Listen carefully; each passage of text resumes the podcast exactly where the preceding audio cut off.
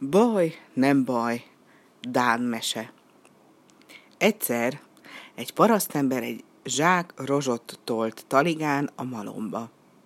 Szembe jött egy másik. Mind a kettő megállt, hogy kifújja magát. Szóba ereszkedtek. Jó reggelt, mondta a malomba igyekvő. Jó-e erre az út? Nem próbáltam. Hát a malom jár-e? Nem láttam. Mindig ilyen keveset szólsz, te legény.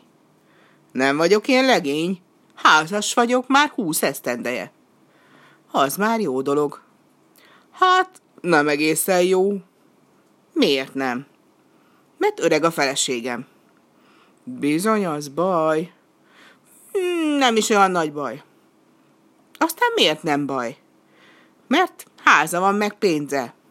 Úgy már jól van. Dehogy is van jól. Nincs sok pénze. Csupa részgaras. Az már baj. Mm, nem is olyan nagy baj, mert én azon a pénzen vettem négy kövér disznót. Akkor jól van. Nincs jól bizony, mert mikor az anyám kisütötte a zsírjukat, fölgyújtotta a házat.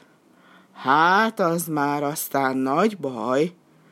Nem baj, mert szép új házat építettem a helyére. Akkor semmi hiba. Semmi. Csak éppen, amikor az öreg feleségem belépett a házba, leesett a lépcsőről, és kitörte a nyakát. Jaj, jaj, ez aztán nagy baj. Nem is olyan nagy baj. Fiatal feleséget vettem, szépet, takarost. Hát ebből csak nem lett baj. Lett bizony. Egész nap más se tesz, mint a tükör előtt ül.